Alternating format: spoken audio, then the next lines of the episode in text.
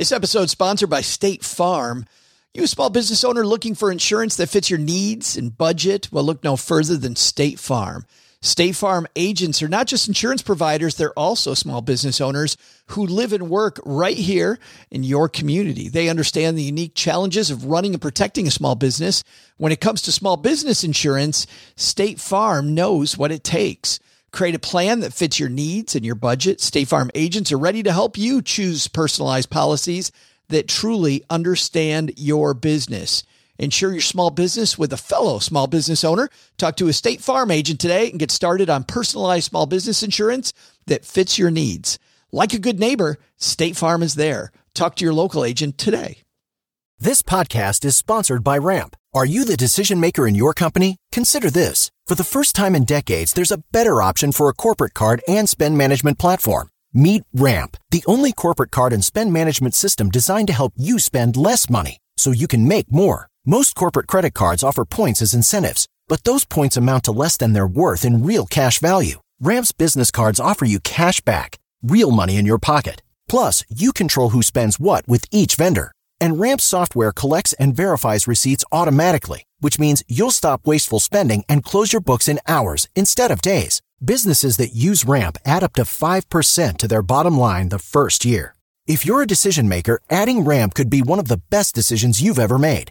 And now get $250 when you join Ramp for free. Just go to ramp.com slash easy. Ramp.com slash easy. R-A-M-P dot com slash easy. Cards issued by Sutton Bank and Celtic Bank members FDIC terms and conditions apply. Hey, this is Joe's sister Nikki. I think I might be the only girl in the world who has a brother who spends his entire day in the basement pretending he has an internet radio show.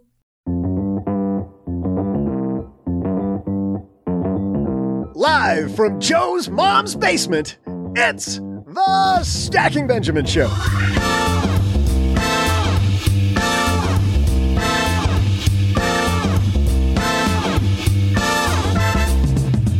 I'm Joe's mom's neighbor Doug, and get ready to get schooled up on 401ks because today we're helping you tweak your retirement funds for a better outcome.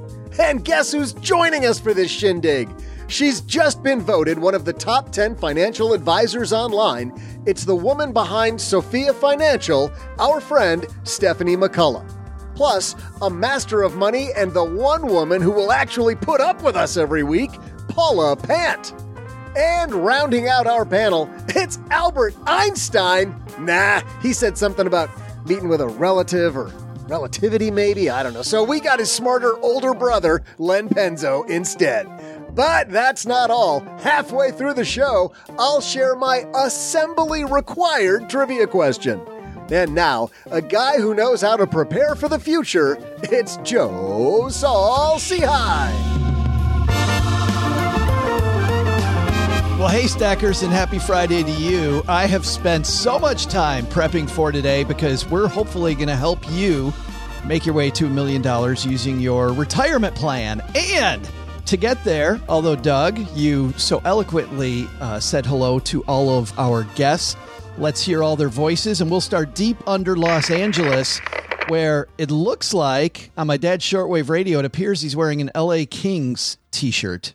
Is that Mr. Len Penzo? Yes, it is. And I'm wearing that to try and stay cool. It's so hot here. By the way, you know, I'm in the middle here of, of uh, I'm going to the dentist tomorrow. And so, as you know, uh, I have my routine when I go to the dentist. I never floss ever.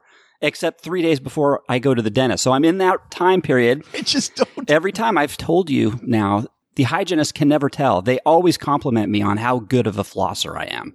And all you have to do is do it three days before you go to the dentist. So It's uh, like Len found a loophole. He's all it is a excited loophole. about. It is a loophole. Why is like getting by the hygienist like the meaning of life?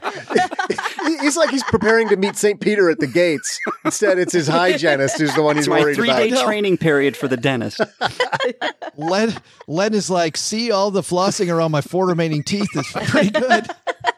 it's pretty, pretty, pretty great. And the woman joining us from a high rise over Manhattan, Paula Pant from Afford Anything is here. How are you? I am fantastic. I am also trying to uh, to beat the heat. I've got three out of four shades drawn, but of course the one that isn't drawn is like shining So right on my face. right yeah. in your face. Yeah. Exactly, exactly. So yeah, but here I am. Um, I also had to turn the air conditioner off in order to be on this show because this uh, my microphone is located right next to my AC. So Of course it is. Exactly, Yeah. exactly. Which but Paul's like, so we got to get on with it. Let's let's get on with it. No, it's cool. It's uh, free hot yoga. So if we Free see you yoga. sweating during the trivia, it's not because you're nervous about the trivia. Yeah, people think uh, Paula's getting in the second half of the show. She's sweating out the answers to all the questions. that might not be the case. And a woman, we're always super happy she's here. But I wasn't surprised to hear what Doug mentioned earlier when I saw her name in the list of the top 10 financial planners online. Stephanie McCullough is here. Congratulations, girlfriend. Thanks, Joe. Great to see you guys. I'm happy to be here. I'll, just say that I'm always warm despite the weather because I'm just at that phase of life. So I've got my fan blowing on me at all times. She's she's got her human warming condition going. Mhm. Yeah. Yeah. Cheryl is like, when is this going to end? She's Yeah. like, at some point, she will go from everything's fine to all of a sudden she's a heater. This is my new company swag I Oh. bought because I figured if I see women, you know, in my target demographic and I hand out fans, they'll appreciate that I get them. And that is for people not watching the YouTube version of the show. That's a pretty sweet uh, fan you got there. Thank you. Uh, but tell everybody about your podcast because you have a ton of fun on the podcast. Tell everyone about it. We do. So we call it Take Back Retirement, which is a nod to my Gen Xers. When I was in college, we had the Take Back the Night marches, which were against violence against women. So we've been going about two and a half years now. My co-host Kevin Gaines and I, he's, you know, I think back to Donnie and Marie. He's a little bit kind of geeky and, and quantitative, and I'm a little bit and you're a little bit touchy-feely rock and roll. Totally. Oh. Yeah, absolutely. My God, I thought I made old people references. There you go. I'm all in. Doug's like, we're connecting. we're connecting with a guest. Marie references. Absolutely. Well, Stephanie, super happy that you're here. We got Stephanie, we got Paula, we got Len, we got Doug. We're going to help people hopefully use their 401k better today. Maybe starting with some legislation. There's a new piece out about that. We're going to kick things off there. But before that, Stephanie, since you were here last time, we got some new rules of the road. Do you know Okay. the do you know the new rules? I do not. Fill me in. All right. Well, I see you're sitting down, so just hold on and we're going to hit this button right here. This episode sponsored by State Farm. You a small business owner looking for insurance that fits your needs and budget? Well, look no further than State Farm. State Farm agents are not just insurance providers, they're also small business owners who live and work right here in your community. They understand the unique challenges of running and protecting a small business. When it comes to small business insurance, State Farm knows what it takes. Create a plan that fits your needs and your budget. State Farm agents are ready to help you choose personalized policies that truly understand your business. Insure your small business with a fellow small business owner. Talk to a State Farm agent today and get started on personalized small business insurance that fits your needs. Like a good neighbor, State Farm is there. Talk to your local agent today. Wait a minute. That didn't sound like rules of the road. Oh, my bad. Uh, hold on. I'm going to press this one. And now a word from our sponsors at Betterment. Do you want your money to dream big? Do you want your money to be a total self starter? Are you annoyed that your money doesn't work hard enough? Well, don't worry. Betterment is here to help. Betterment's the automated investing and savings app that makes your money hustle. Their automated technology is built to help maximize returns, meaning when you invest with Betterment, your money can auto adjust as you get closer to your goal, rebalance if your portfolio gets too far out of line, and your dividends are automatically reinvested. That can increase the potential for compound returns. In other words, your money's breaking a sweat while you can be breaking bread. You'll never picture your money in the same way again. Betterment, the automated investing and savings app that makes your money hustle. Visit betterment.com to get started. Investing involves risk, performance is not guaranteed. I guess that means, Stephanie, there may not be any rules for the road. so, Awesome. so, sorry. Now we're ready to kick things off. Let's go.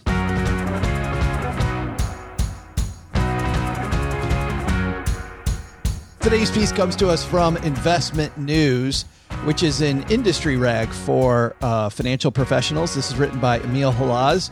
Emil writes 401ks need private equity and real estate, study says. 401k plans are missing out on 35 billion with a B dollars a year in returns they could see if they incorporated private equity and real estate. A recent report from Georgetown University Center for Retirement Initiatives found. Stephanie, let's start with you. because somebody who's helping clients all the time with 401k plans. First of all, real estate, a lot of people listening to this might go, wait a minute, I got a REIT in my 401k. I got a REIT fund. They're not talking about REIT funds, though, are they? They're not. They're talking about private investments that are illiquid and generally hard to access for your, you know, average investor. And what does private equity mean for people that don't know that phrase either? That's another thing that's kind of, you know, not available unless you're an accredited investor. So it's investing in private companies. And, you know, you hear about PE firms and buying into companies and then maybe not always doing what other folks might want them to do. But there can be high returns and there can be a lot of risk. You can invest in private equity and your money can go poof and you get nothing back. So it's high risk, potentially high return. It's a different asset class than you normally get in your 401k, which I guess is what the article's trying to get at. Yeah, Paula, this says that it's Georgetown University Center of Retirement. I think this must be pretty smart people. But when you read this, adding adding private equity and illiquid real estate funds to your 401k, what was your first thought? Well, generally, I think that allowing people access to investments that are typically closed off to them as a principle, I like that concept. I've long thought that the rules around who gets to be an accredited investor are a little bit too arbitrary. So in order to become a, an accredited investor, you have to have either a certain net worth or a certain income. What they are trying to do is they're trying to use that net worth and or that income as a proxy for your sophistication as an investor. I think that's a, a totally bogus way. If, if what they're trying to test for is your sophistication as an investor, why not just give everyone an investing test the same way you give people a driver's test, right? You have to prove that you can drive to get a driver's license. Take a test, and then regardless of your income, regardless of your net worth, if you pass the test, you've proven that you're sophisticated and you can access investments that an accredited investor does. So I would support, you know, I, I like the idea of opening up, broadly speaking, opening up investments to people who might be highly sophisticated, but simply don't have the income level or the net worth to be able to access that upper echelon of investments. That said, by putting it in a 401k and making it available to everyone without some type of standard to prove that they know what they're doing, that could also be problematic. Yeah, Paula, just go out onto any lake on July 4th, and that proves that having money doesn't mean that you're qualified to, to do something. Because a lot of people own boats that don't know what the hell they're doing. There's a 401k analogy there. A lot of people got a 401k. They got they got no idea what they're doing. Len, what did you think when you first read this? Well, you know me. I, I was, I, I, was like, hmm. Well, that's uh, like Stephanie said. You know, high potential high returns also means potential high risk, and uh, I think there's a few things that people don't think about too. On some th- those like uh, private equity investments, uh, you, you can't access those funds right away sometimes. And I really, I'm not going to profess to know why that is. I guess it's because the money is tied up and it's supposed to be, you know, you're supposed to be waiting for, you know, the returns to come down the road.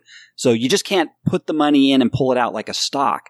So th- those are restrictions that I think a lot of people might be caught unaware with. And if they're like me, an old guy who's uh, able to start accessing those retirement funds, uh, you may end up getting surprised when you try to pull the money out and you find out you can't get it. It's it's not there. So um, you know, it's it's not like a stock. You know, it's not like just buying stocks and highly liquid, and you can buy it and pull and sell it in the same day within ten minutes if you want. But it is a little different, and so uh, you know, I think there should be a little bit of knowledge uh, before you jump into something like that. Do you like the idea of changing Paula's idea of changing the accredited investor requirement to get rid of this net worth thing and instead be some type of a financial literacy quiz? Well, yeah, I mean, you know, the libertarian that I am, I, you know, to me, it's like everybody, you know, you're responsible for yourself. So that's up to you. If you want to jump in, that's great. Um, I do know there's some things like I there's some investments I had jumped into, some funds I jumped into that I couldn't get in unless I had a certain. It wasn't based on income or net worth. It was based on how much you were willing to put, you know, a minimum investment amount.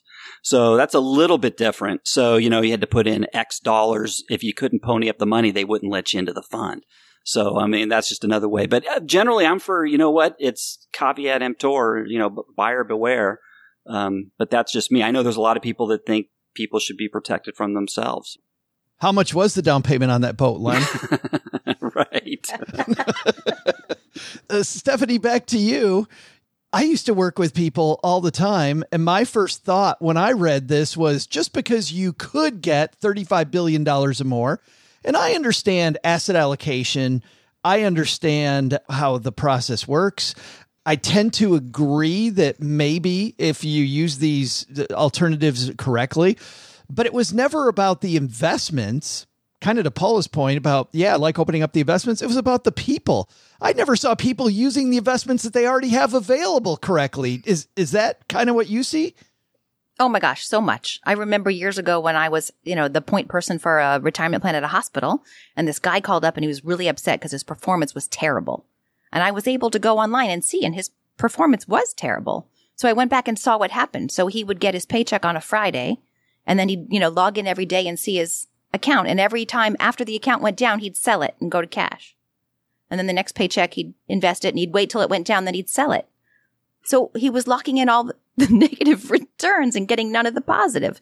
That's why he was having bad performance. So to some extent, you know, people maybe do have to be protected from themselves because no one really teaches us about this stuff and how to use it wisely, except for the Stacking Benjamins podcast. Of course, although great. I know we don't learn anything. so smooth. You were kissing up to us fine till that last remark, Stephanie. we were so close. Yeah, but I, I think that's the danger is you know giving people the tools without the knowledge. Do you, you know, like I, you know, Paula's say, idea of maybe a quiz? Yeah, Len. Oh, I'm sorry. I, I was just you know, in the 401ks now, I know when I first started, uh, 401ks were pretty simple. You know, there was a few funds you could jump into and, and that was it. And by the time I retired, oh my God, I had so many selections in my 401k. Yeah. I can see how people would get confused and, and it's like, I mean, it's all out there. It's all, you can look it up and it'll explain in excruciating detail what each fund is, but most people don't even bother to, to do that.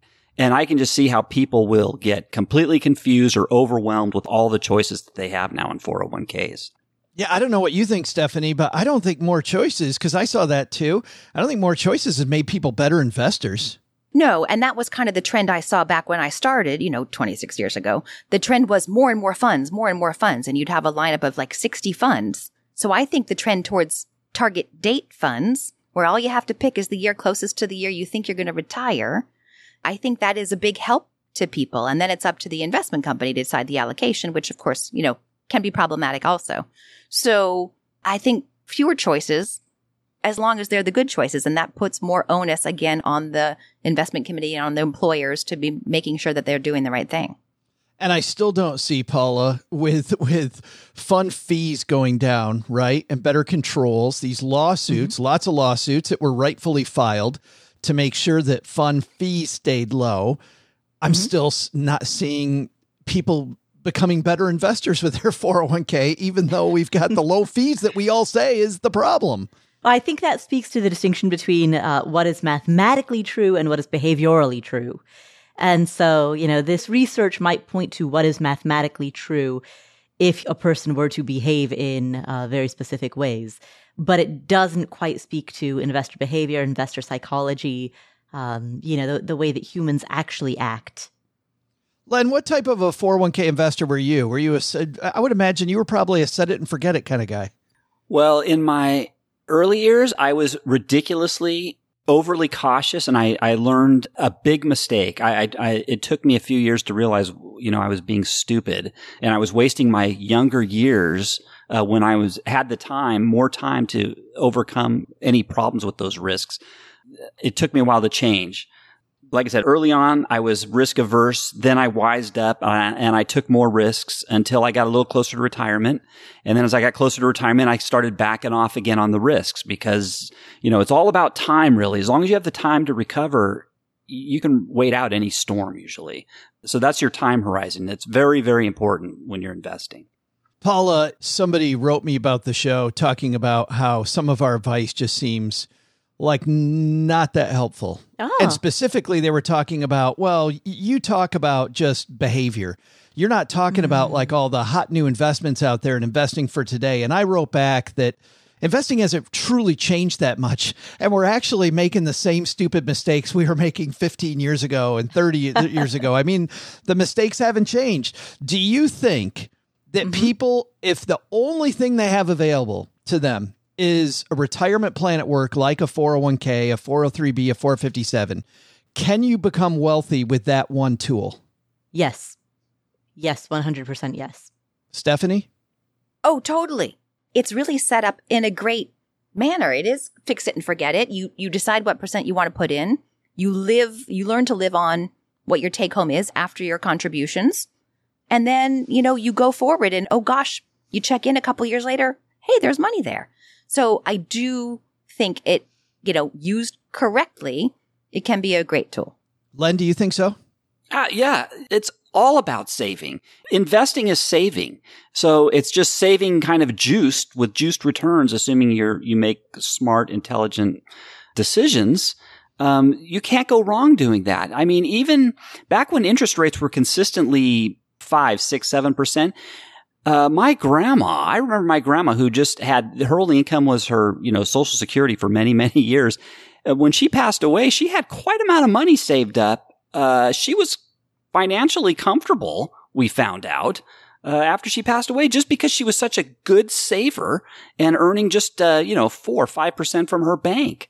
So yeah, I think absolutely a 401k, you know, if you do it right, it's even better than having it in a bank account. I asked you all that question just to counter some of the TikTok stuff that I see about 401ks are ripoff. 401ks are stupid. You shouldn't put money in your 401k. And I see these, and some of these people have, you know, tens of thousands and hundreds of thousands of followers, in a couple cases, millions of followers. And I can't believe it. Listen to these statistics 80% of millionaires, 80% of millionaires invested in their 401k or similar retirement plan at work. 80% of them. And then, second, a lot of people think that, of course, millionaires were handed a lot of their money, right? You know, Len, you were talking about your grandmother, who you found out was very comfortable 80% of millionaires didn't receive any inheritance, none at all. Zero. Zip. Let's dive into 401ks then. And uh, before we go to our trivia contest, I just want to ask you all briefly some of the mistakes you see people make with their 401ks. Len, you talked earlier about being too cautious at first, and I really like that as a mistake. Can you compound on that? Yeah, you know, another issue I made once I started getting riskier, you know, I finally overcame my risk aversion problem when I was younger. But then when I, you know, started taking more risks, I had another issue that it took me another year or two to figure out, you know, hey, this was probably not a good idea. And I was using my stock uh, my 401k like I was a day trader almost. I was in and out of funds. You know, I was looking at performance and I'd get in and out and out. And I think it's because of guys like me that, at least at my work, they started saying, okay, enough of this. And they started charge, they, they forced us to hold funds for like 30 days or we'd be charged like 1.5% or something like that. But even then, it almost never seemed to work properly. Me doing the day trading, I, I would have been so much better off if I just stayed in the darn fund and, um, you know, and part of that was because I was checking the darn 401k too often too. So yeah, I, I think that's uh, another big issue with 401ks with people manage, trying to manage their 401ks. Well, that goes back, Len, I think, uh, to, well, to what you said, Stephanie, earlier about the guy that would lock in his losses all the time. He's kind of trying to day trade too. Yeah. What's a mistake that you see quite often, Stephanie? So there was a study I read about years ago that said the biggest determinant of the ending balance in your 401k. It's not the funds you picked. It's not the timing of when you put the money in. It's how much you contributed to the plan. I mean, duh, right? When you read it, you're like, oh, of course. But I think that's the big mistake is not taking advantage of it. Certainly, if there's a match from your employer, it seems like you've got to at least put the minimum in to get every dollar extra from the matching funds from your employer but then put in more. And I'll tell you, you know, it always feels like it's not a good time. Like, oh, I've got so many expenses now, or my income's not very high now, or I've got student loans now. Oh, now I've got kids. There's always something, but your future is going to be there and future you is going to be so happy if you put some more money into that retirement plan. Cause, you know, no one ever got to retirement. It's like, shoot, I wish I hadn't saved so much. I'm going to ask you a question after our trivia break about how you do that, about how you actually get more in when you don't think you can afford more. But Paula, what's a 401k mm-hmm. mistake you see quite often? So I agree with Stephanie that, that what she just named is the single biggest mistake, which is not making enough contributions. Another mistake is borrowing against it. How many calls, Joe, have you and I So many. taken, right? Where people are like, I'm thinking about borrowing it against my 401k because of X. And usually it's they want to buy a house, they want to buy a rental property, they want to do, uh, they saw some TikTok that told them that they should. Want to buy a boat for the 4th of July party out on the lake? exactly. Borrowing against your 401k, I can't think of I can't think of a single instance in which it would be a good idea. I totally agree. Worse is I, I think back to most of those people who asked us about borrowing against their 401k, Paula. Most of them also quoted the phrase, a friend told me this was probably a good place to get money.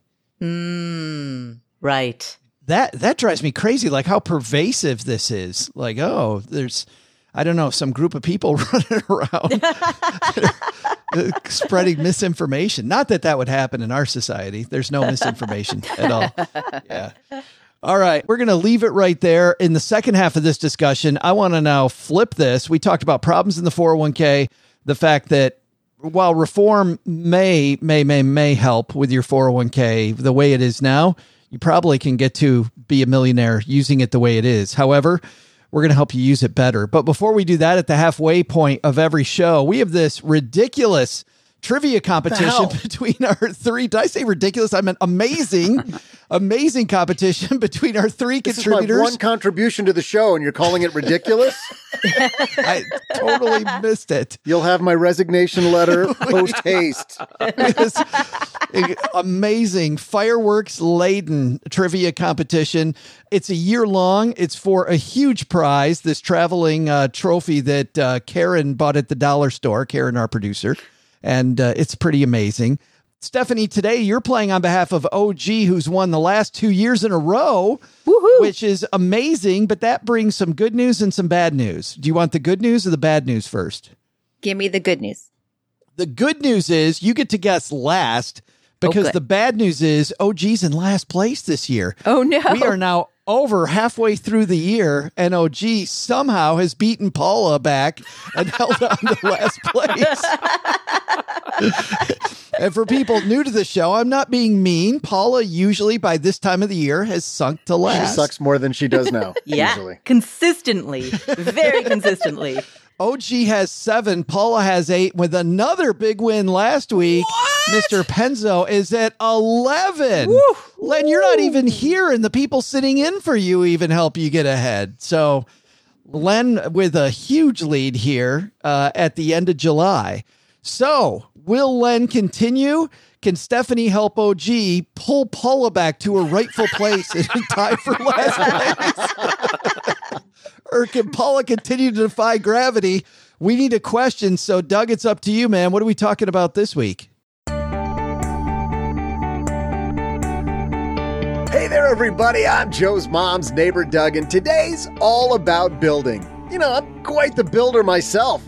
Uh, probably shouldn't brag, but okay, maybe just a little. Not only do I do the announcing for our sister show over at Stacking Deeds, but I once was an understudy for a Legoland builder. I mean, if he ever got stuck, my job was to fill in and hand the correct colored brick to the real builders.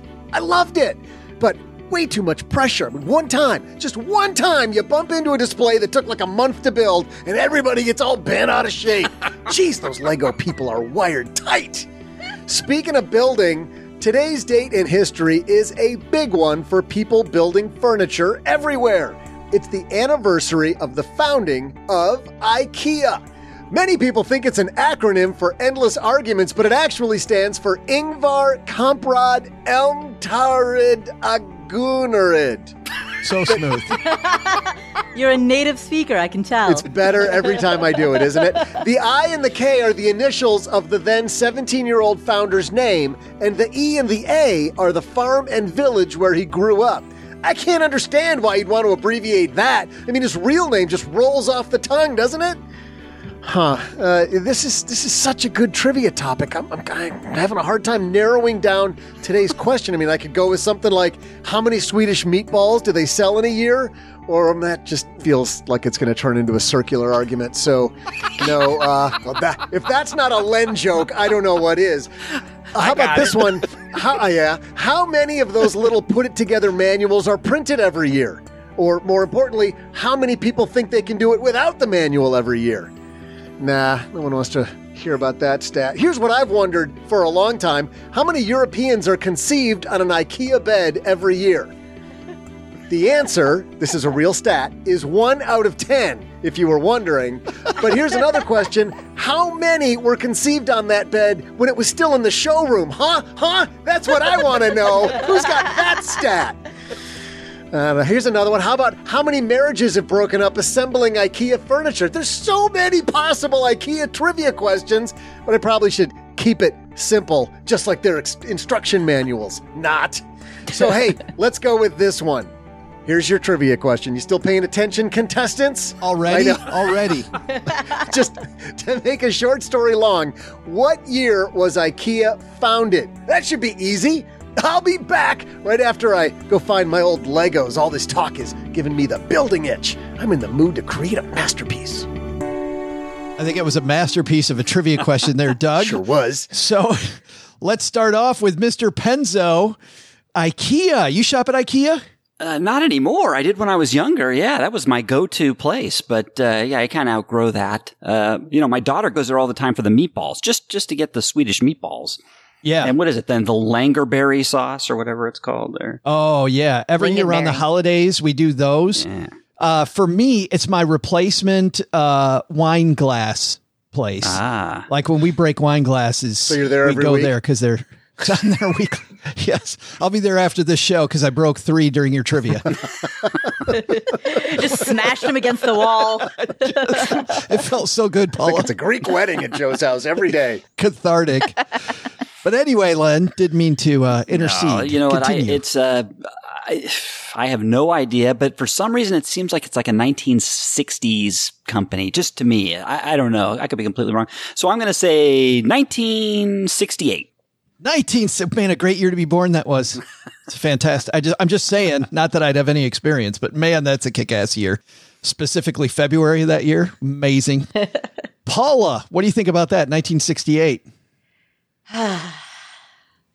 My guess is going to be 1960, but I will explain my reasoning after the next guess. oh Oh, she sounds confident there. That's what I think. paula's got some strategery going on stephanie Uh oh. Uh oh. Well, I was going to have to brag about my birth year, but that, that, I'm not sure that's strategically the thing to do. So I will go with my brother's 1969. 1969 so she takes the under which means you've got everything 1969 and beyond You mean she, she takes the, well, yeah, she takes the up, yeah yeah the upside, which is the under. i know i got half of that the- No, i yeah. got halfway through that i'm Yeah. like how do you how do you yeah She takes the upside of the numbers, which is the smaller of the, the more recent of the timelines. I, The age, right.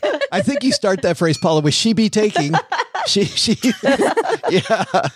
All right. Uh, Paula, so why'd you choose 1960? So in the question, Doug mentioned that the founder was 17 years old when he started the company. So assuming that he's roughly around 80 years old right now, which I, I believe is to be the case, that would mean that he would be born in roughly 1943. And if he was 17 when he started the company, that puts it at 1960. Well, that's brilliant. Wow. Very well done. Wow. If you know his uh, age, yeah, you've nailed it. Well, let's see who's right, but we're not going to tell you that yet. We're going to let you guys all feel the anticipation while we bring you this. Well, if you're new to Stacking Benjamins, you may not know that I've tried out a lot of personal finance apps. I like to be a guinea pig and try out all these things. So I know what I'm talking about when it comes to uh, what's helpful and what isn't helpful. And uh, the app that I've used the longest has been Monarch Money. And it's because Cheryl and I, my spouse, were able to collaborate together. We can work on our goals together, and our budget and our goals are right next to each other on the app. It is clearly the next generation of personal finance apps. So, what is it? Monarch is the top rated all in one personal finance app. It gives you a comprehensive view of all your accounts, investments, transactions, and more. You create custom budgets, track progress toward financial goals, and collaborate with your partner. And now, Because you're a stacker, you'll get an extended 30-day free trial when you go to monarchmoney.com slash Benjamins. I love the fact that we get to collaborate. I love the fact that it's customizable. And I also love that it's this ad free privacy you can trust. They never sell your data to third parties or show you ads. After trying out Monarch myself, I totally get why it's the top rated personal finance app. And right now, because you're a stacker, you're going to get an extended 30 day free trial to try it out like I try out many different apps. And this one was sticky for me because, well, you'll see when you try out the 30 day free trial. Go to monarchmoney.com slash Benjamins. That's M O N A R C H M O N E Y dot com slash Benjamins for your extended 30 day free trial. We all have smartphones and we all know they're pretty amazing, but they can also be amazingly distracting, especially when we're around other people. Oh, God. So, US Cellular wants us to reset our relationship with our phones by putting down our phones for five. That's right. US Cellular, a company that sells phones, wants us to put down our phones and to see what we find. Learn more at uscellular.com slash built for us. Len, you kicked it off with uh, the best year in history, 1968. you got surrounded after that. How are you feeling with your 1968 bid now?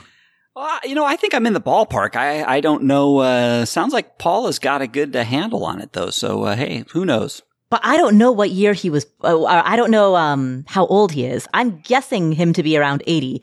But if he's 85 or 88, you know. What if he's 45? I, I doubt. I I highly doubt that. Really? I, Oh, yeah, maybe. highly You feeling doubt. confident? Well, because I feel relatively confident that he's alive because I don't remember from the previous decade any news articles like, oh, founder of IKEA passed away. So I feel relatively confident that he's alive, but he is most likely an elderly gentleman. So I'm, I'm guessing that he's going to be in his 80s ish, I think with the name maybe in his 90s. with the name like Ingvar Kamprad uh, being broadcast on, on major news channels in the U.S., you'd be like, "What? Who?" Stephanie, 1969. Feeling good? Well, I the one that came to my head was also the same one Len picked, 68. Get out of here, And really? I was born in 67 February. It was true. That's what popped in my head. well, February what? I was going to go with 67 because February 67 is the best time to be born. Oh, 19. second best, Stephanie. But Oh my anyway. you're the 19th, and I'm I'm February 17th, and Joe is February 16th. Isn't that? A, Oh my gosh. that You is so believe that? wild. My husband's the 23rd. My daughter's the 25th. Oh my God, we're surrounded. My grandparents were the. My wife uh, is February 9th. 14th and Okay, 17th. lots of people were born in February. We get it. No, just cool people. no, you don't get it because month. it's the best month. Yeah, It's the greatest okay. month. Point made. So was Abe Lincoln and George Washington. just saying. It's my Everybody's- turn to talk now, Joe. Everybody's like, can we go into the trivia anytime soon? We got 19. hey, this is still not longer than his intro for this question. got 14 minutes to go. Uh, we got 1968 from Len. We got 69 from Stephanie. 1960 from Paula. Who's closest? Doug, what's our answer? Hey there, stackers. I'm Lego builder and master IKEA assembler, Joe's mom's neighbor Doug. And on today's date in history, the suburbs version of a corn maze was born. That's right, IKEA was founded on July 28th by a 17 year old in a remote area of Sweden called Almhult. it's remote. Nailed it. Its remote location led to the company launching its soon to be famous catalog. Who knew getting customers to assemble their own furniture could become a $44 billion business? Well, I guess Ingvar Kamprad did. So my question was what year was IKEA founded? Well, Stephanie was just 26 years off. Len was just 25 years off. Paula was off by 17 years because it was 1943 when IKEA was founded way. in Sweden. And that means the universe will continue to be out of balance because Paula is our winner. What the hell's going on? It also means the Uh, owner of IKEA is like 120 years old. Well, well no. So. Uh, that, that would make him 97. Yeah, well, here's the thing. He died on January 27th, 2018, at age 91 in Almhult, Sweden. Clearly, we all missed that news story. Totally. Apparently, we did. Even though maybe it's because we didn't have Doug's excellent pronunciation. That's probably why. Time for the second half of this show. Second half is brought to you by depositaccounts.com. Stephanie, you know what happens when you go to depositaccounts.com? I do not. You find that those savings account rates, CD rates, checking account rates, money market rates you're getting from your brick and mortar bank might not be the best available. At depositaccounts.com by Lending Tree, they look at all the different rates. As an example, as we record this, which is a little bit before you're hearing it, so head to deposit accounts for the real numbers. The national average on a savings account, 0.42%. Top 1% average, according to deposit accounts, 4.53. If you get any of them in the top 1%, 4.53. CD rates, listen to this national average, 3.56 for a one year CD. Top 1% average, 5.46 and a money market rate, national average 0.71, top 1%, 4.26. Find all the rates to compare banks and credit union rates, by the way, at depositaccounts.com. Did you know that, Steph? I did not. Isn't that Very amazing? happy to know it. So, Yes. ama- so amazing. Even more amazing is you guys are going to help our stackers do better with their 401k plans. So let's set this up. Len, you talked about being too conservative when you started your 401k. We got plenty of stackers out there just beginning with their 401k. So if they're starting out, how do we make it more aggressive without going too far? Well, um, stay light on the bonds, I would say. You know, you want to go into those stocks and then now there's different stock funds. The basic ones, you know, you can do the Dow, which is the simple, or you can do the S&P. You can do the NASDAQ and if the tech, the tech ones are the small companies. Usually if you go with the tech funds or the small company funds, you get a little more aggressive, right? So they'll, those will be a little more aggressive than maybe the Dow fund. So, um, you want to be balanced. Don't put all your eggs in one basket, but make sure you're, you're spread out and you're a little lighter on bonds when you're first starting out. Because, uh, you know, if you're going to do like I did, I really penalized myself early on being way too heavy in what they call a stable value fund, which yes, I know I did it when I was young. I was stupid. Or even bonds, you- you're just not going to get those returns. So kind of stay heavier on the stock end. And if you, some of those stocks, you want to make sure get maybe more aggressive stock funds, like maybe small companies or technology companies, stuff like that. Len's like the mistakes of my youth being in a stable value fund. well, you know me, Paul. I, you know, I'm always risk averse, but I mean, just think you're, you're being young and you're and you're really not knowledgeable. Uh, you know, you're just getting, and then you're you're just compounding. You know, it's just a terrible mistake. But hey, we learn more from our mistakes than we do from our victories, right? Why is though? Th- there's people yelling at their device right now, though, Len, going, "Why is it a mistake to be in a stable fund?" I mean, if it's stable and it can't go down, isn't that a good thing? Why? Why is it a mistake to be in the stable? well, because value? of time. Again, I mentioned about your time horizon, right? And, and time is, when we talk about compounding growth, you need time. Time is a big factor there. And the longer your timeline is, the more you can compound your growth. If you're earning 2% or 1% in a stable value fund, the, the compounding is not very aggressive. It's not very impressive at all. You want to compound bigger returns. So really get that oomph and have that shot at being a millionaire, you know, making a million, having a million in your 401k or more when you retire. Yeah. No, I love that advice because you, you know the way I look at it, Len, is that you know with inflation traditionally at three or four percent, if you're earning three or four percent, you're just staying even, which means you have to save dollar for dollar for your retirement.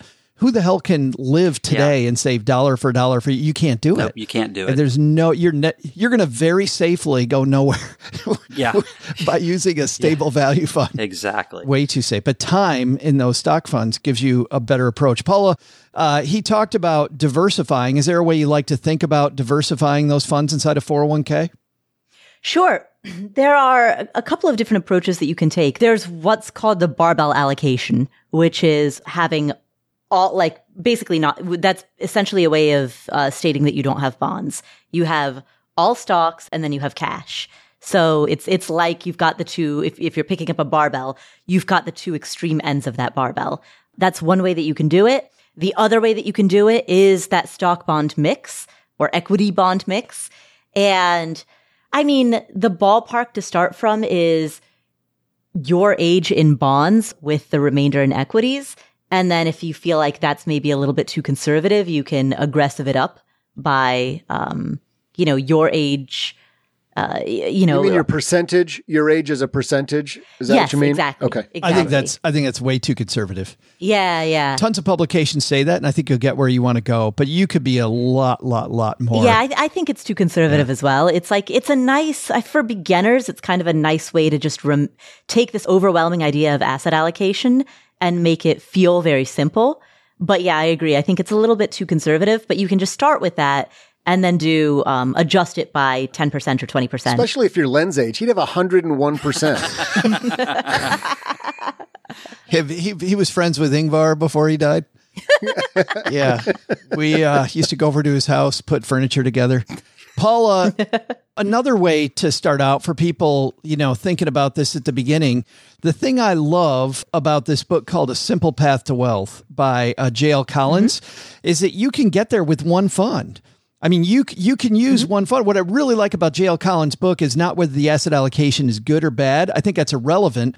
I think the magic of his book is stop worrying so much about it. Look at how much Len you really, you know, smoked your returns because you were overly worried about risk. And I think J.L. Collins does a great job of saying, listen, don't worry about that. Choose a single fund, and he gives you a wide, a widely diversified fund, the total market index, and don't worry about it. I mean, Paula, don't you like that? That just th- th- that to me is the way to go. Yeah. Well, you know what's interesting? So uh, the title of the book is very apt. You know, a simple path to wealth. So what J.L. Collins outlines is the simplest possible approach that is still reasonable and sound. I have no objection to his approach. One thing that I do notice, however, is sometimes I will see among my more sophisticated listeners, I will see some confusion because they're like, man, I'm, I'm hearing this, you know, from JL Collins, but then I also am hearing this from, Yeah. you know, these other Yeah. sources. Me too. I think it's important to recognize that what is simple is not necessarily optimal. You can either take the simple approach, which is what JL Collins outlines and go just VTSAX all the way, or you can go learn what the efficient frontier is. But those are two very different parties that you're choosing. Yeah, well said. It always drives me crazy when people sophisticated every other piece of their life decide not to explore the idea of better diversification, which would be so much mm-hmm. more efficient and so much better. But I love it if you're 25. If you're 25, forget mm-hmm. about it because it, it, you know, your asset allocation doesn't matter. Stephanie, you're aggressively shaking your head or er, nodding your head, but I don't want to ask you about that. I want to pivot if you don't mind. Feel free to talk about that if you want. But what I want to ask you about is what you said in the first part, which is save a little more, save a little more. And then you mentioned, well, you think you can't save more. So, how do you, as a financial planner, trick people into saving money they don't think they have to get more in that 401k? Well, I, I will just make one comment on the investment choices if I could, because I'm a huge fan of the freaking target date funds.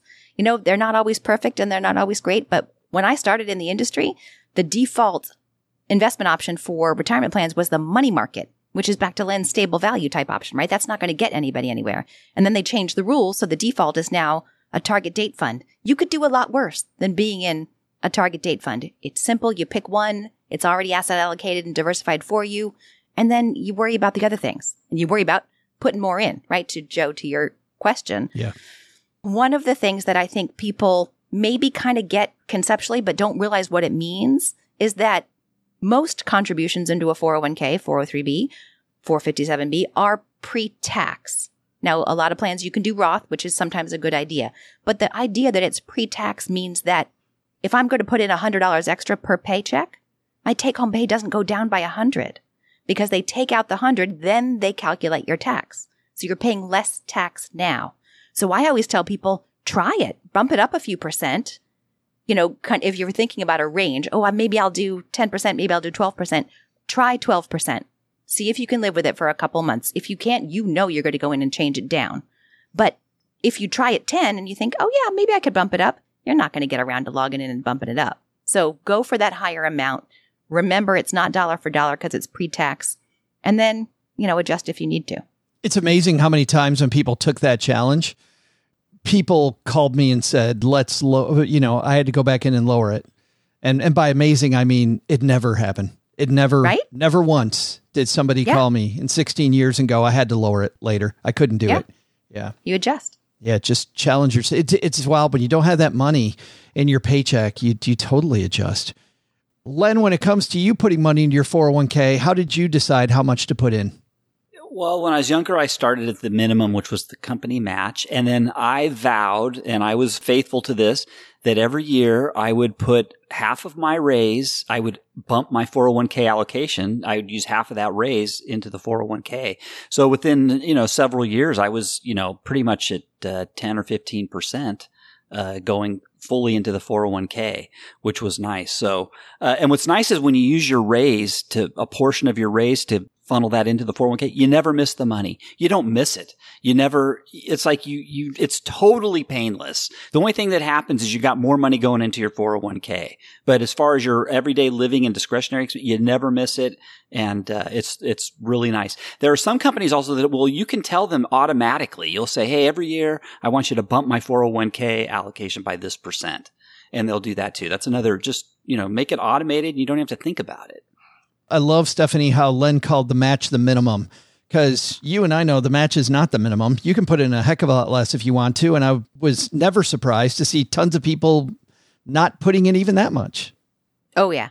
You can put in zero. I remember when I was, you know, back at the hospital, a 62 year old housekeeper came in one day to sign up for the plan. She had worked for the hospital for 30 years and she'd never signed up for the 403B because she was intimidated by it.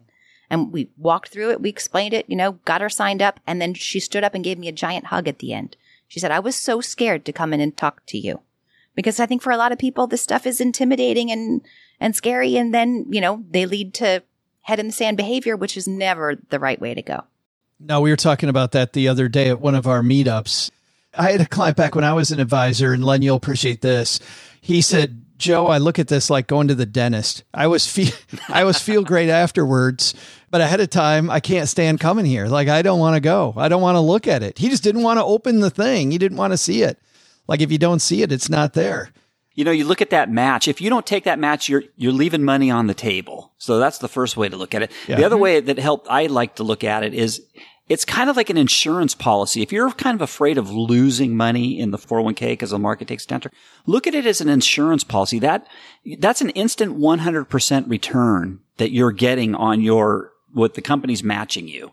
So at least up to that match, that's an instant 100% return. And so if the market does go down, I mean, look at it this way. You know, half of that money that was contributed by your employer anyways, and they're absorbing some of that risk for you. So. But on that point, Len, I've met lots of people who say, Oh, there's no match in my plan. Therefore, I should not contribute. I should mm. not participate. And that's flawed reasoning yes. as well, because it's such a nice, mm. easy way to build your assets on a tax favored basis, fix it and forget it.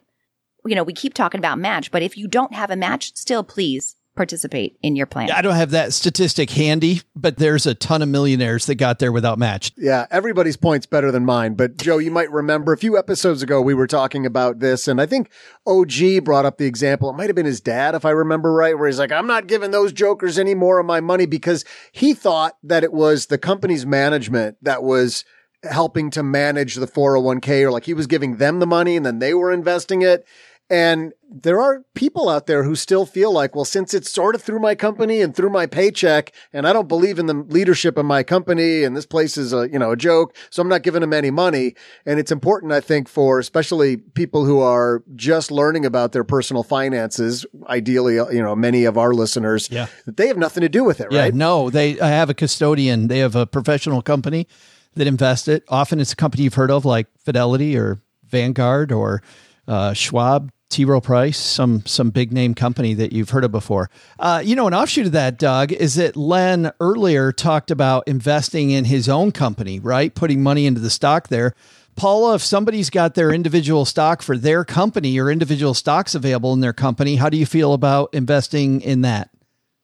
Uh, not great. I mean, I understand why a person would want to do it, and oftentimes they can get a special price on the shares, but you lack diversification when you do that because not only are you dependent on this particular company for your paycheck, and for many people, you're dependent on it for 100% of your paycheck, like meaning you, that is your one and only job, right? So it's already your only source of income. And if in addition to that, you are also then investing in it, you're putting a lot of exposure into just one single company. Uh, Stephanie, anything we forgot? Any any good last piece of advice that you've got for our stackers to use their 401k better? Oh, I would totally want to agree with Paula. You know, some people say like, "Oh no, I know the management. This company's great. It's only only going up." But there are so many unforeseen possible risks out there, right? I mean, there could be a negative regulatory ruling that goes against the company and all of a sudden the share price goes to pot. Heck, a giant sinkhole could swallow headquarters. Like we don't know, right? Like, so there is no company that is immune from all risk. You got to watch too, because some of those matches are companies will match in company stock. You got to watch that. So go in and if you want to reduce that risk of having too much company stock, make sure you're reallocating because it doesn't take long for that company stock to make up a big percentage of your 401k if they're matching in stock. I think it's a great point. I think that's a great place to leave this discussion. By the way, I'll leave people with just two more things. Number one is remember your beneficiary designation on your 401k. Uh, you're going to have one. And too many times I've seen people that were surprised that their ex spouse was their beneficiary on their 401k still, and they disinherited their entire family because the ex spouse didn't really feel like giving giving the money back, and you can't get takebacks. So check that. And then second, in our show notes, we'll have a link to the episode where we actually went over when you retire what to do with the 401k. We talk about when to roll it over, when not to roll it over, and that was another great roundtable discussion we had. We're going to leave it there. We'll go to our guest of honor, Stephanie Last, to find out what you guys are doing in the amazing places where you work full time, not here with us just on a weekly basis at Stacking Benjamins. But Len, let's start with you, man. What's happening at lenpenzo.com? Uh, well, I'm working on my my sandwich survey. It won't be out until the 7th of August, but uh, I'm going to be uh, hitting the store and doing my price survey in, in preparation for my uh, my annual uh, brown bag lunch sandwich survey. That's fabulous. You've been nice enough to, uh, you're going to come on the show and do that again with us too. Yeah, looking forward to it. Yep. It's going to be, I look forward to that every year. And the last couple of years, we've gotten some good national media, Len, around that. Again, we'll see if, if the media attention with all the inflation we've had lately, you know, uh, I can't remember. Do you do egg salad sandwich? Do you do egg salad sandwich? Yes, we of course we do egg salad sandwich. Yes, yes. Yeah, I can't wait to see what the inflation is I there. Can smell it already. Yes, Paula, what's going on at Afford Anything? On the Afford Anything podcast, we have an economics professor named Peter Atwater who talks to us about the role of confidence in the performance of financial markets.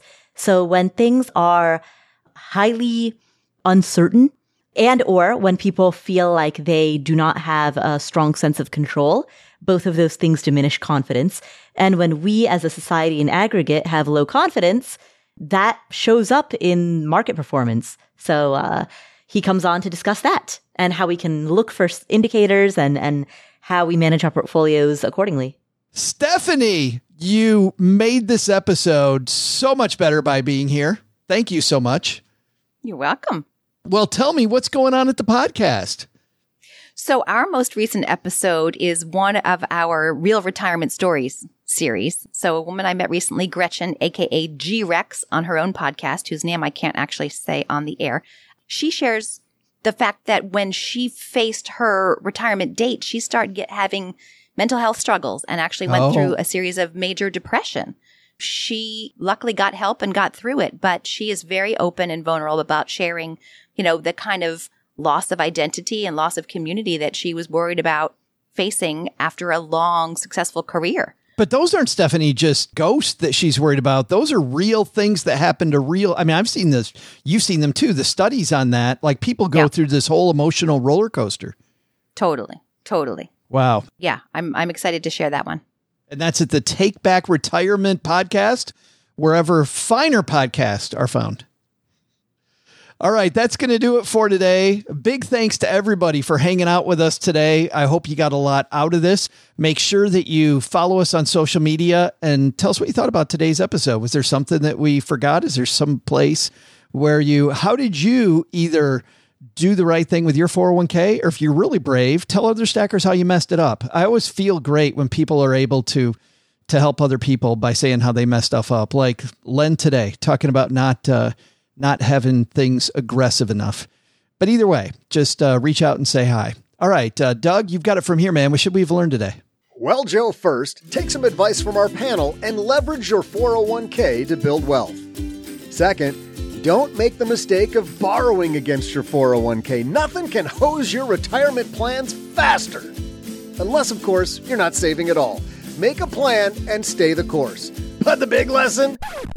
Forget about IKEA boudoir furniture. Sweden's real contribution to culture is death metal bands. There's like 37 metal bands for every 100,000 people in Sweden. And how do they keep getting voted world's happiest country when their bands are named like Dark Funeral and Entombed? Hey, Joe, we got to get their marketing department if they can make that country happiest. Thanks to Stephanie McCullough for joining us today. You can find her podcast, Take Back Retirement, wherever finer podcasts are found. We'll also include links in our show notes at stackingbenjamins.com. Thanks to Len Penzo for joining us today. You can find Len at lenpenzo.com slash railways supernerd. Thanks also to Paula for joining us today. You can check out her amazing podcast, Afford Anything, wherever you're listening to me right now. This show is the property of SB Podcasts, LLC, copyright 2023, and is created by Joe Saul-Sehy. Our producer is Karen Repine. This show was written by Lacey Langford, who's also the host of the Military Money Show, with help from me, Joe, and Doc G from the Earn and Invest podcast. Kevin Bailey helps us take a deeper dive into all the topics covered on each episode in our newsletter called The 201. You'll find the 411 on all things money at the 201. Just visit stackingbenjamins.com slash 201. Tina Eichenberg makes the video version of this show. Once we bottle up all this goodness, we ship it to our engineer, the amazing Steve Stewart. Steve helps the rest of our team sound nearly as good as I do right now. Want to chat with friends about the show later? Mom's friend Gertrude and Kate Yunkin are our social media coordinators, and Gertrude is the room mother in our Facebook group called The Basement. So say hello when you see us posting online. To join all the basement fun with other stackers, type stackingbenjamins.com slash basement. Not only should you not take advice from these nerds, don't take advice from people you don't know. This show is for entertainment purposes only. Before making any financial decisions, speak with a real financial advisor. I'm Joe's mom's neighbor, Doug, and we'll see you next time back here at the Stacking Benjamin Show.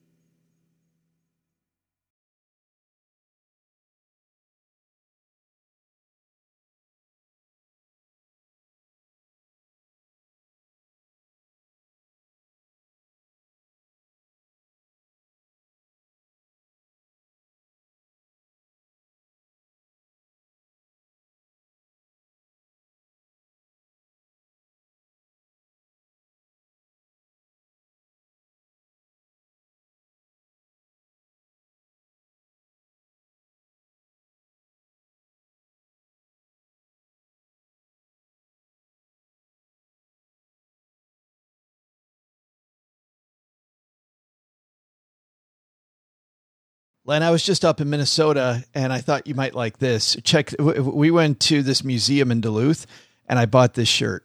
Oh, awesome. Yeah. I love it. I love it. Isn't that kick ass? Yeah, that's kick ass. That's very so nobody cool. has any idea what you guys are talking about and what you're so excited about, Len. It's a podcast. and then, Len, I caught a fish this big. the Great Northern Railroad. That's very cool. I, let's see. Great. I think they were bought out by the Burlington Northern Railroad, actually, and in all these. I just fell asleep. In all the mergers, which was in turn bought by the uh, Santa Fe, Burlington Northern Santa Fe. Yeah, BNSF. BNSF. I went to uh, the uh, a museum in Duluth that was a railroad museum, and it was amazing. Awesome. It was fabulous. If anybody gets to go to Duluth, uh, Stephanie, you're shaking your head. Have you been to Duluth? I have not ever. No, I'm putting it on my list. You're, you're like vigorously shaking your head. I'm like, she must have been there before. Nope. Yeah, it was it was pretty awesome. That is it, cool. it was. I highly recommend it. What was was really neat was they had a uh, they had a display, and this sounds like it would be super boring, but it was amazing. And it was all of the china that they used on their, you know, long trips. So it had all their logos on it. So the plates you ate off of, if you took the, the one of the Union Pacific trains or the Great Northern trains or the, oh my, they were beautiful.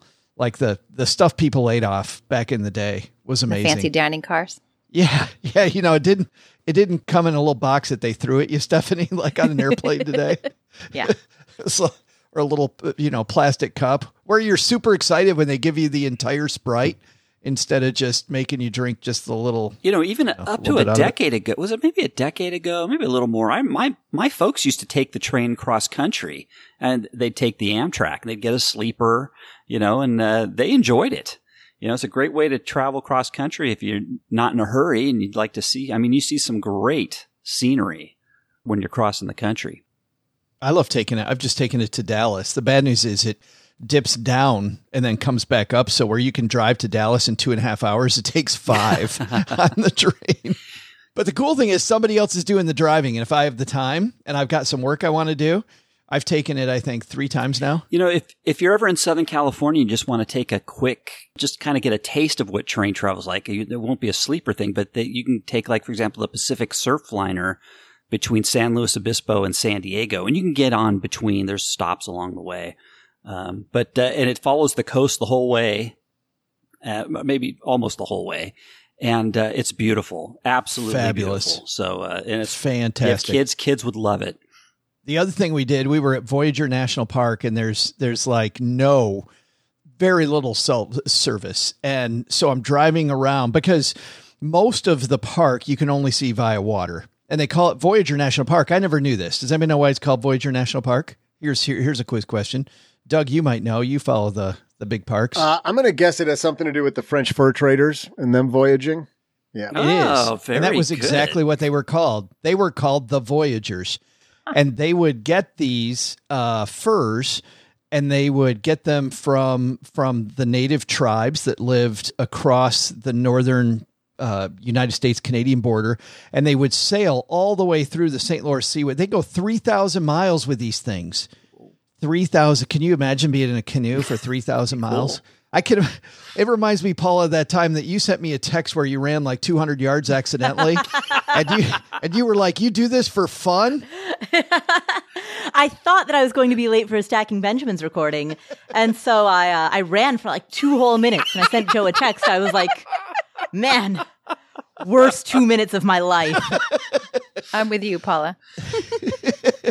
There's almost no cell service, almost none. But when we drive the boat around, I would just look for service because I'm in this fantasy baseball league and I had to change my lineup every day.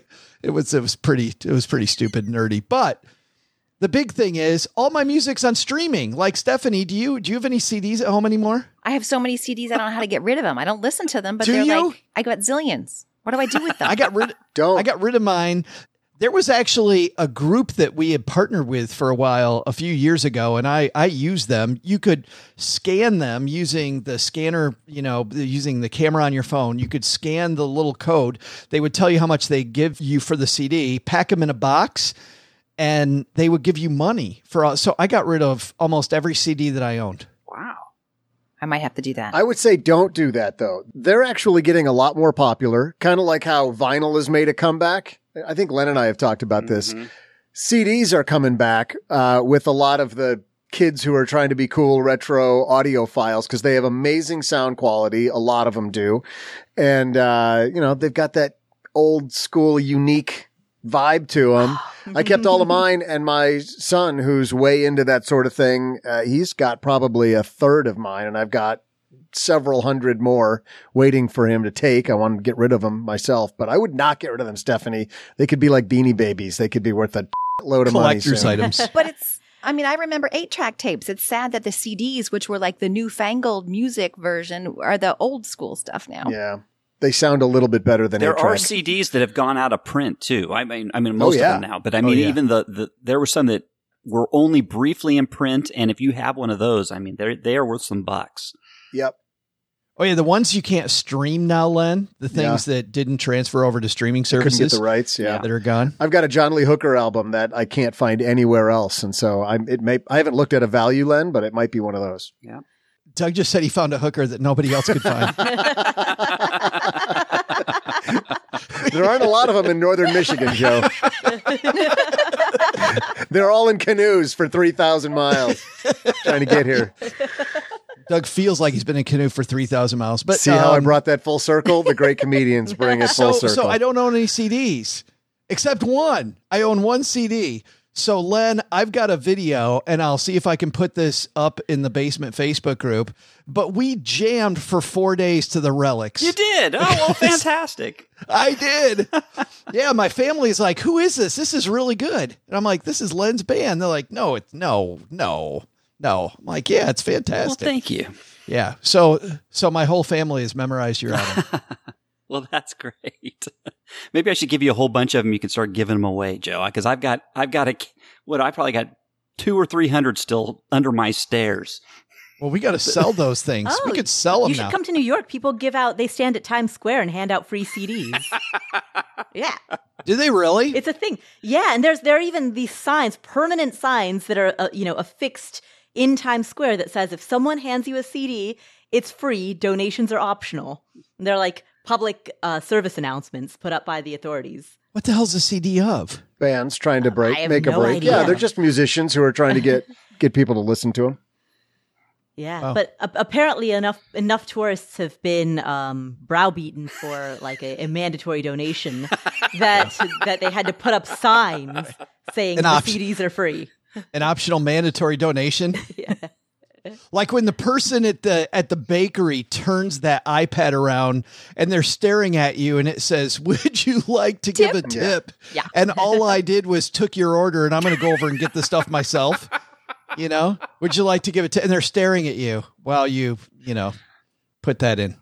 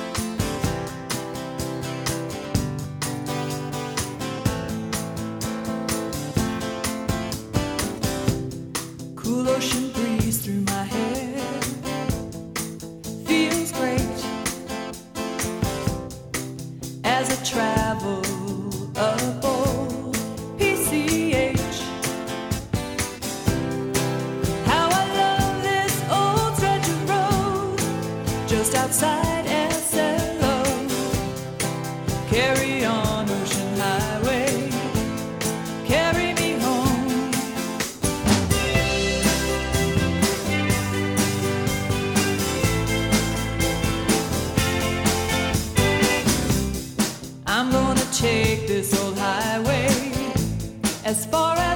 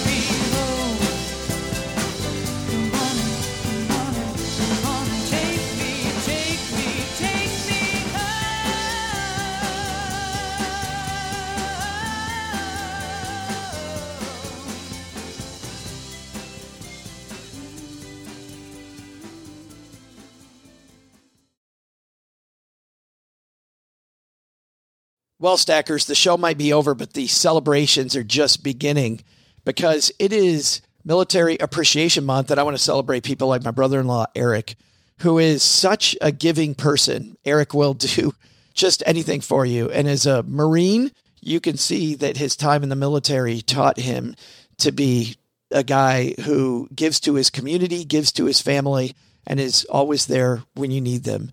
This Military Appreciation Month, Navy Federal Credit Union wants to celebrate members like Eric who go above and beyond. Navy Federal offers member only exclusive rates, discounts, and tools to empower their members and help them reach their goals. Navy Federal's employees are part of the community they serve. Many of them are military family members, reservists, or veterans, and all branches of the military, veterans, DoD employees, and their families are eligible for Navy Federal membership. In fact, there are so many resources on the Navy Federal website, resources like Best Cities After Service to help veterans transition to civilian life, and Best Careers for Military Spouses to support military families. Visit NavyFederal.org slash celebrate, and you'll see all of their Military Appreciation Month offers and other Navy Federal offers. Navy Federal is insured by NCUA, Equal Housing Lender.